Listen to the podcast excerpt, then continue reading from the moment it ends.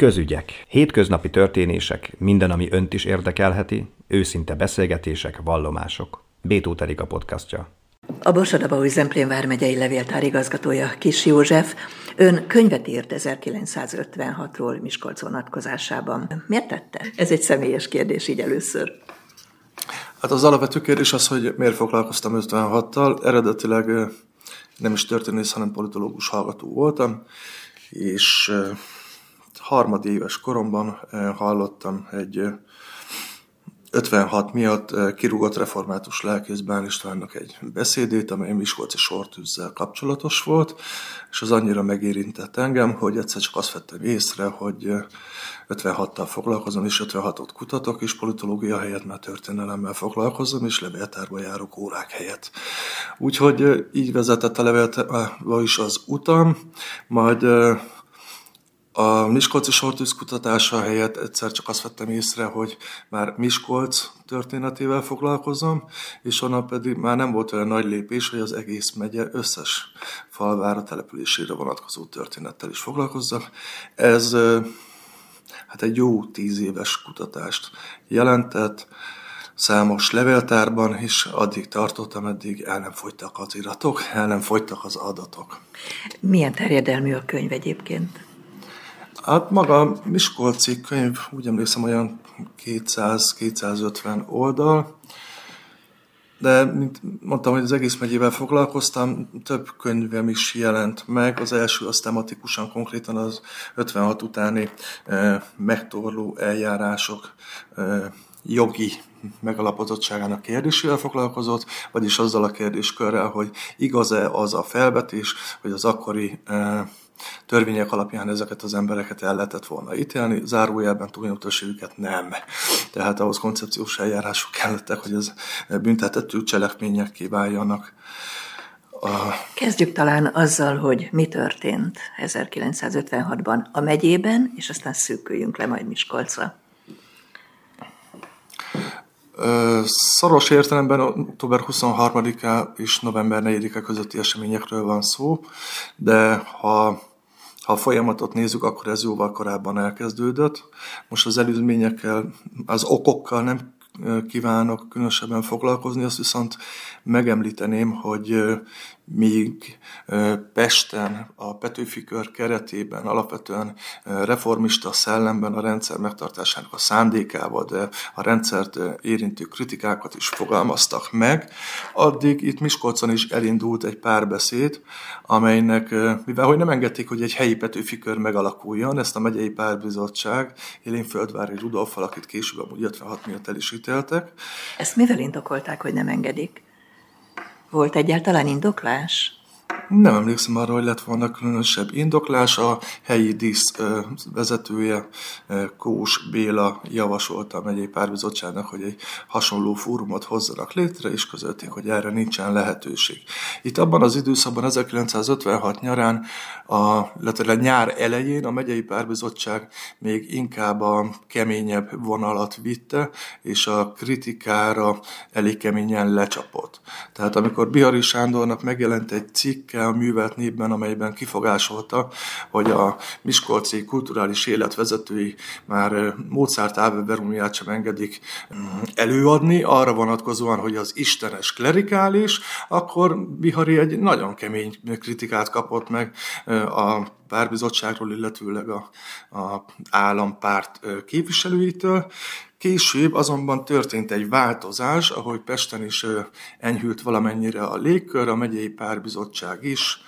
Itt közben történtek különböző központi párthatározatok, és annak szellemében enyhébb hangot ütöttek meg a helyi értelmiséggel szemben, és az Észak-Magyarországon, illetve más újságok hasábjain kialakult egy vita, amely alapvetően Mucskoc kulturális életéről szól, de mégiscsak a, a rendszer mienségének a kérdéséről is.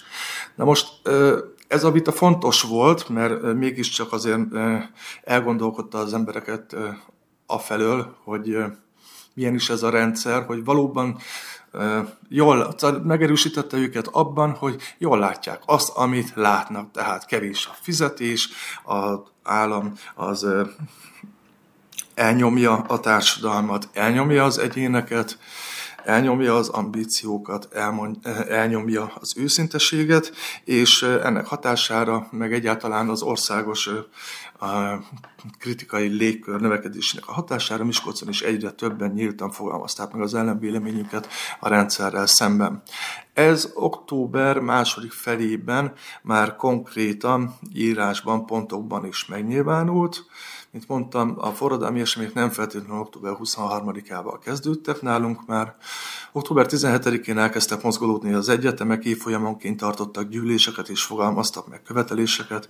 Valaki csak egyszerűen a stoppolás engedélyezését kívánta elérni, hiszen azt korábban betiltották, viszont a negyedéves hallgatók viszont már a rendszer alapját képező fontos kérdéseket kérdőjeleztek meg, mint például, hogy kell-e, hogy a Varsói Szerződés együttműködésben benne legyünk, kell-e, hogy a szovjet blokkhoz tartozzunk, vagy pedig inkább legyünk semlegesek. Ez végül is október 22-én egy egy nagy gyűléshez vezetett az egyetemen. Itt Miskolcon? Itt Miskolcon, igen, a nagy előadóban, amelyet Eredetileg azzal a szándékkal hívtak össze, hogy egy országos diákparlamenti gyűlésre válasszanak küldötteket, és azért is hívták össze, hogy még idejében sikerüljön a diákokat visszafogni, hiszen a évfolyamgyűlések során kiderült, hogy igen markáns kritikák fogalmazódtak meg nyíltan a rendszerrel szemben, ami ugyebár annak az, abban az időszakban izgatás büntettét merítette ki, úgyhogy büntetőjogi kategória volt, és ezt minél előbb le kellett vágni az egyetemisták szárnyait idézőjelbe értve. És mit tudtak csinálni ezekkel az egyetemistákkal? Kirúgták őket az egyetemről esetleg? akkor már semmit nem tudtak velük csinálni. A, a, nem tudták a helyi pártemberek, köztük Grósz Károly, aki később miniszterelnök volt, de akkor még itt dolgozott a megyei párbizottságon, agitációs propagandosztályvezetőként, nem tudták visszafogni az egyetemistákat, úgyhogy az egyetemisták leváltották a helyi dísz, a dolgozók ifjúsági szövetségének a állampárt ifjúsági szervezet vezetőit, választottak egy úgynevezett diákparlamenti küldöttséget, amely néhány nap múlva már diákparlament néven a Miskolc és a megy egyik legfontosabb forradalmi szervezete volt, és összeállítottak egy 11 pontos követelést, amelyben követelték többek között Varsói szerződésből való kilépést, semlegességet, de még a Dunai Konfederáció kérdése is felmerült, miután szóba kerültek, szóba került a Trianon, illetőleg a Párizsi békeszerződés következtében államhatáron kívülre szakadtak magyarok, egyesek elkezdték kiabálni, hogy mindent vissza, és ezt a szélsőségesen nacionalistának mondott magatartást gyorsan le kellett törni, úgyhogy Fekete László adjunktus, aki később forradalmi időszakában fontos szerepet játszott, kompromisszumos megoldásként vetette be a, már Kossuth-tól is ismert Dunai Konfederáció lehetőségét, amely talán mindenki számára megfelelő és igazságos feltételeket teremthetne itt a Kárpát-medencében, illetőleg Közép-Kelet-Európában. De ez nem valósult meg nyilvánvalóan nem valósulhatott meg, mint ahogy a szovjet csapatok kivonása sem, vagy a Varsói Szerződésben való kilépés sem. Hasonló követeléseket amúgy ezzel körülbelül egy időben a Dimával gépgyárban, későbbi digében is megfogalmazódtak fiatal munkások, akiknek a többsége amúgy pártag volt, sőt alapszervezeti pártitkár is, viszont ők maximálisan a munkások érdekeit helyezték előtérbe, és azt a pártérdek felé helyezték. Ezért eredetileg csak egy pár napot szerettek volna szervezni annak érdekében, hogy a kritikákat, a problémákat nyíltan meg lehessen beszélni, és hogy a párbizottság, a nagyüzemi párbizottság a kezdeményezés ne törje le, ezért illegálisan aláírásgyűjtést indítottak. Ezért hívták, ö, bocsánat, tehát aláírás gyűjtés indítottak, ö, és amikor már arról volt szó, hogy végül is miről legyen szó ezen a pártnapon, akkor összeírtak pontokat.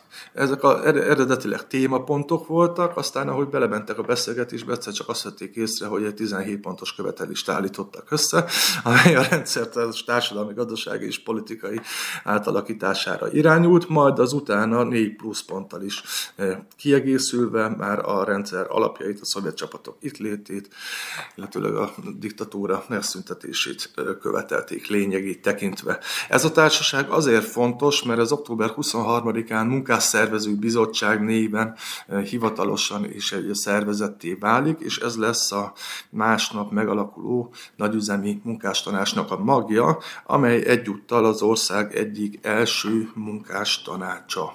Tehát itt alakult meg Miskolcon. Igen, néhány óra különbséggel a Pécsi dohánygyárban Csepelen, illetőleg Miskolcon alakultak meg az első forradalmi szervezetek, a munkástanácsok, ezek egyike a Diós Győri.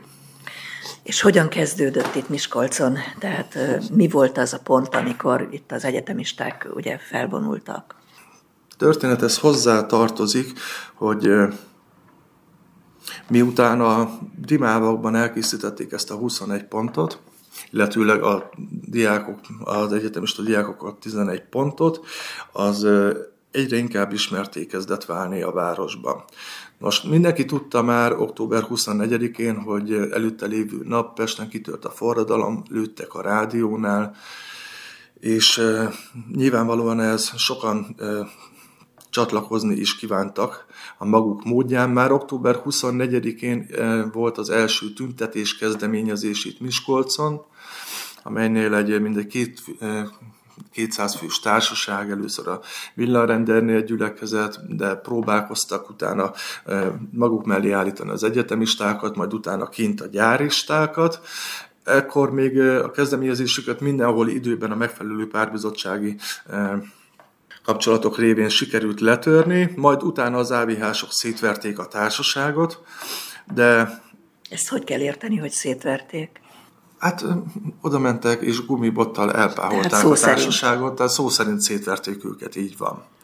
Tehát fizikai sérülést is okoztak. Tudok olyan emberről, aki konkrétan fizikai sérülést szenvedett, már nem feltétlenül könnyebb sérülésről van itt szó. Tehát a feszültség már október 24-én nyíltan e, megmutatkozott a városban, de végül csak október 25-e volt a nagy Miskolci felvonulásnak a napja, Aznap a gyárban már rendkívül forrongott a hangulat, ezért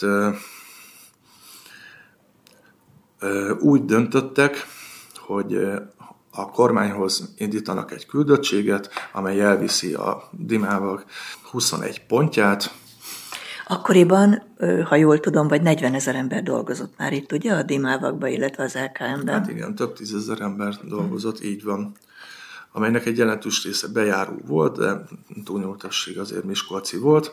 Mindenesetre egy hatalmas tömegről van szó, és őket október 24-én még sikerült bent tartani, október 20, azzal, hogy elindítanak egy küldöttséget Pestre a kormány követelésével. Az a küldöttség el is indult, végül is nem csak a Dimávak, hanem a környező gyárak, a nehézszerszám, könnyűgépgyár, LKM és még az egyetem küldötteivel kiegészítve, ráadásul a, küldöttséghez csatlakozott, illetőleg ő vez, Földvári Rudolf megyei párbizottság első titkára vezette ezt a küldöttséget fel Pestre aminek az is volt az oka, hogy Földvári tudta, hogy az itteni eseményeket már nem tudja kordában tartani, ráadásul a akkori kaotikus körülmények között mind a párközponttal, mind a kormányjal megszűnt a kapcsolat, ezért egyszerűen már tudni akarta, hogy mi történik Pesten, kapcsolatot akart velük létesíteni, e célból is tartott a Miskolci munkások és diákok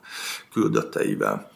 Amúgy a küldöttek fel is jutottak, bár nem teljes létszámban, mert útközben egy kisebb küldöttséget kellett kiválasztani, mivel Pesten ekkor már harcok dúltak, és ezért nem javasolták nekik, hogy egy 30 fős társasággal sétáljanak belváros, vagy Budapest utcáin, mert hogy akkor nagy veszélybe kerülhetnek bármikor.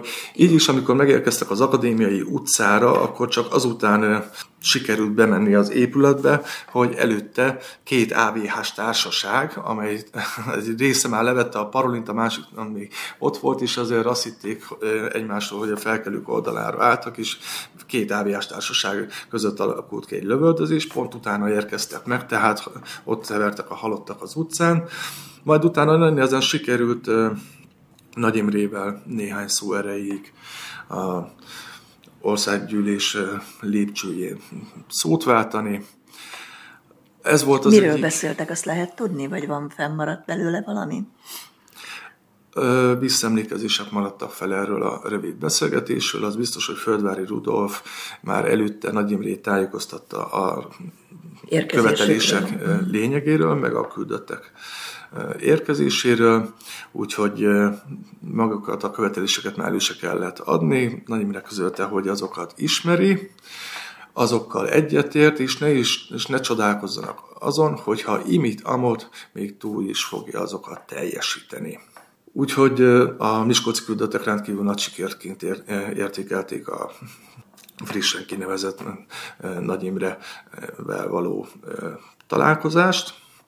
Amúgy az országos szempontból is fontos találkozónak minősül a történészek megállapítása szerint, hiszen ez volt az egyik első munkás küldöttség, amely Nagy Imre tárgyalt, személyesen tárgyalt. A küldöttek tehát sikeresen eljártak a kormánynál, illetve a kormány vezetőjénél.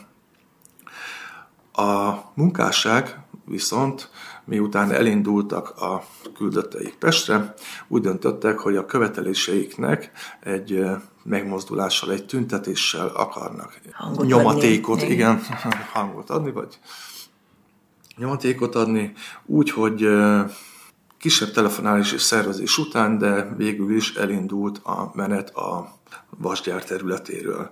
Az eredeti cél elvileg a búzatér lett volna, viszont a közelben, Buzatér közelében, a Zsolcai kapuban, ahol most a megyei kapitányságban, az régebben az AVH megyei központja főosztálya volt. Az AVH megyei főosztálynak a közelsége miatt ezért a, úgy döntöttek, hogy nem oda fogják vinni a tömeget, hanem kiviszik az egyetem városba. Két lehetőség lett volna erre, a Vasgyárból átmentek volna a Varga-hegyen keresztül is, és akkor viszonylag egy gyors út alatt már ki is jutnak a Dudújka völgybe, de a szervezők úgy döntöttek, hogy jobb, hogyha kifárasztjuk ezt a eléggé feszült hangulatú munkás tömeget, és megsétáltatjuk őket. Úgyhogy be, be, Keresztül a városon. Igen, úgyhogy bejöttek a belvárosba, elmentek a színház előtt, majd utána a Szemere utca felé fordultak, és végig szépen kijutottak végül is az egyetemvárosba, ahol a diákok már felkészülten várták őket, a akkori főépület tetején elhelyeztek mikrofonokat, hangfalakat, és ott sor került egy végül spontán gyűlésre, ahol újabb követeléseket fogalmaztak meg, és mivel úgy döntöttek, hogy ameddig a kormány nem teljesíti a követeléseiket, addig sztrájkot hirdetnek, ezért megválasztottak egy sztrájkbizottságot. Ez a sztrájkbizottság azért fontos, mert ez még aznap délután átalakult megyei munkástanácsá, tehát megyei forradalmi szervezetté, amely az ország, tudom, az első ilyen forradalmi szervezet, amely megyei hatókörű volt.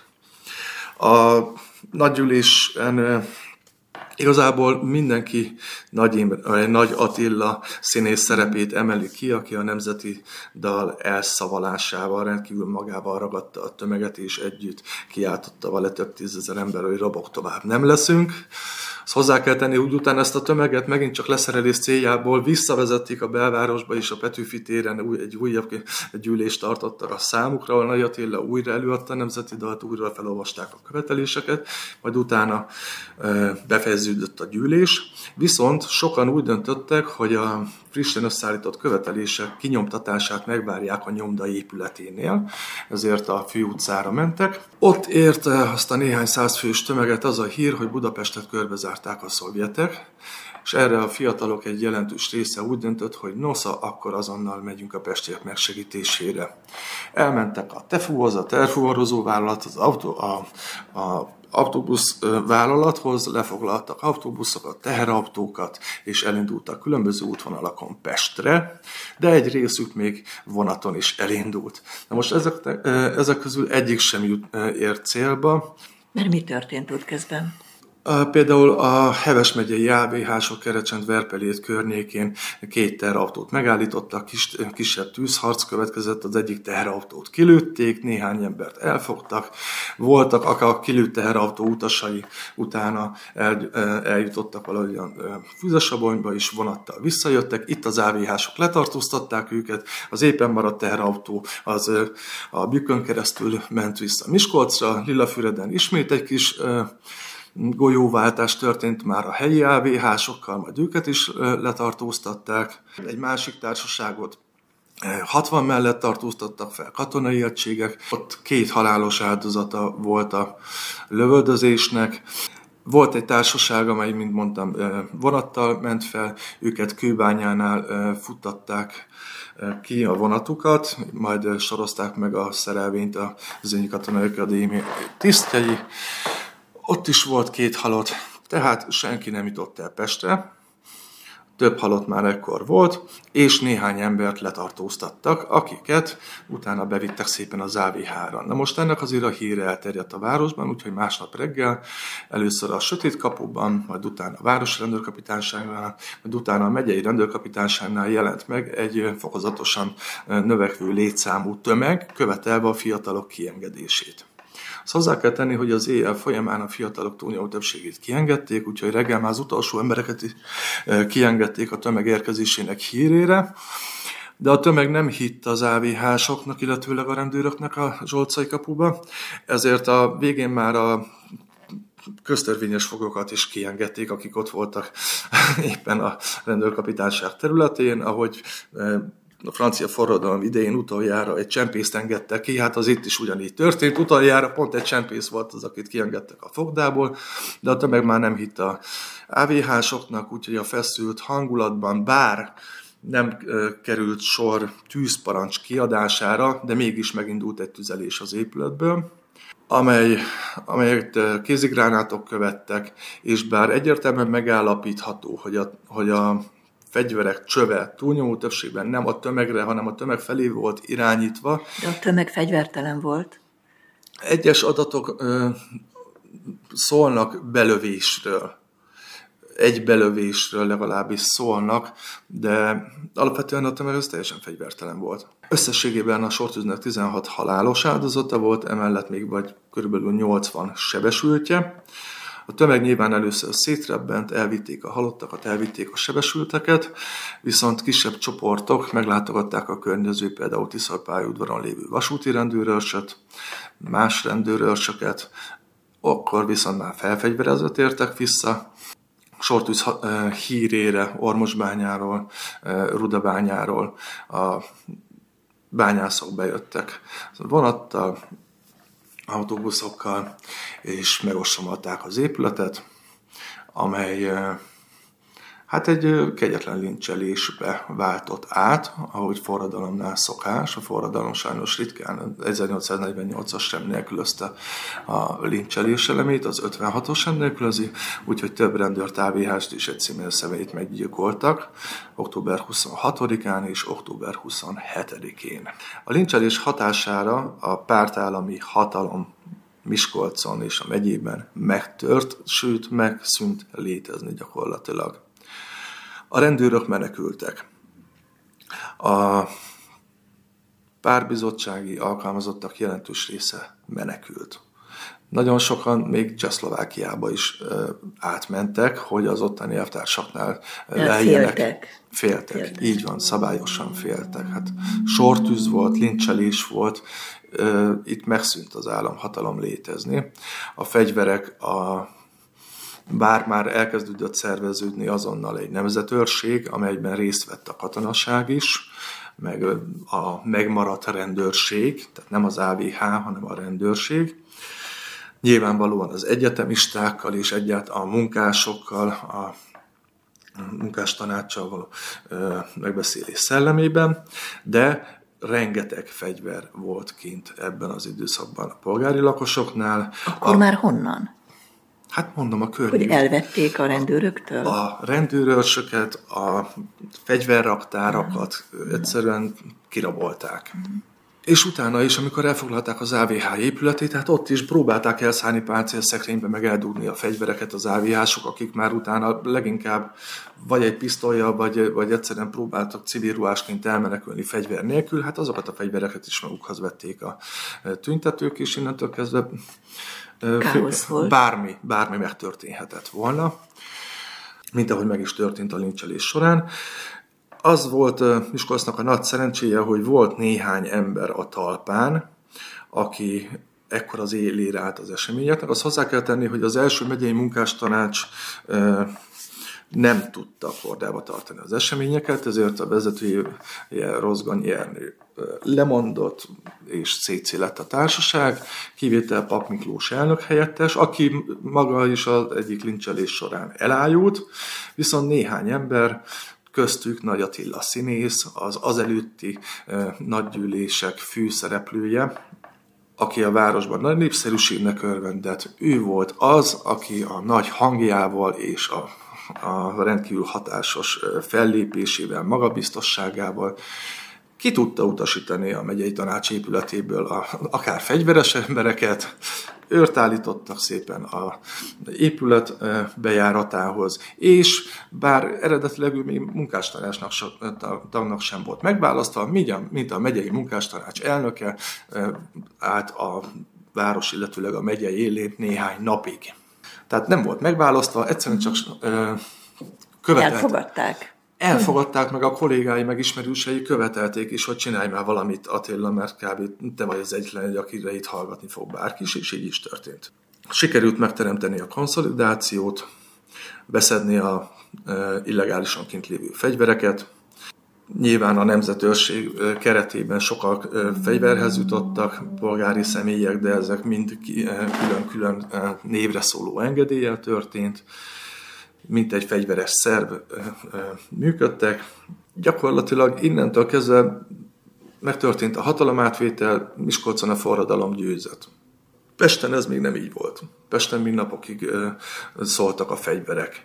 Tehát amikor október 30-án, vagy 31-én a újabb kormányküldöttséget intéztek a kormányhoz, akkor megkérdezték a miskolciak, hogy hogy mit javasolnak, hogy mit tegyenek. És akkor több kormánytag közölte a miskolciakkal, hogy te kérdezed.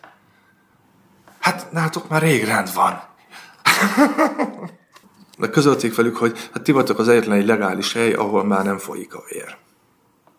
Úgyhogy Miskolc emiatt is a, abban az időszakban egy regionális forradalmi központtá vált, látogatták a környező megyék küldöttei, hogy milyen módon kell a forradalmi szervezeteket megszervezni, létrehozni, hogyan kell működtetni a forradalmi szervezeteket úgy, hogy közben az államhatalomként is működjön minden, tehát közigazgatási része is működjön. Erre arra is tettek már azonnal kísérletet. És ez a regionális szerep végül is odáig vezetett, hogy Dunántúli mintára november másodikán megalakították az Észak- és Kelet-Magyarországi Nemzeti Tanácsot Miskolci székhelyjel, nem függetlenül az egyetemisták szervezésétől, és annak is köszönhető, hogy a vezetői is egyetemi oktatók lettek, Mihala Ferenc és Darin Sándor, amelybe gyakorlatilag kelet-magyarországi megyék forradalmi vezeti szervezetei tartoztak bele. Nem volt itt mindenki az alakuló ülésen, a bocsiak itt voltak Miskolcon, csak rossz helyre mentek. Úgyhogy az alakuló ülés helyett, az egyetem helyett bementek a megyei tanács épületére. De És erre mikor jöttek rá, hogy rossz helyen vannak? Hát útközben. De több megye, Békis megyéből, Jásznak megyéből, Heves megyéből, és máshonnan is voltak itt küldöttek, úgyhogy megalakítottak egy idénylenes vezetést. Elvileg arra lett volna hivatott ez a nemzeti tanács, hogy a hasonló Dunántúli nemzeti tanácssal együtt a régióba lévő forradalmi szervezeteket összefogják a munkájukat, összehangolják, és úgy vegyék fel a kapcsolatot a kormányjal, akár segítség, akár nyomásgyakorlás céljából. Ennek működésére viszont már nem volt lehetőség, hiszen két nap múlva a szovjet csapatok bevonultak. Azt hiszem, hogy itt vége is lehet az 1956-os történetnek, legalábbis most. Köszönöm szépen a lehetőséget. Én köszönöm a beszélgetést.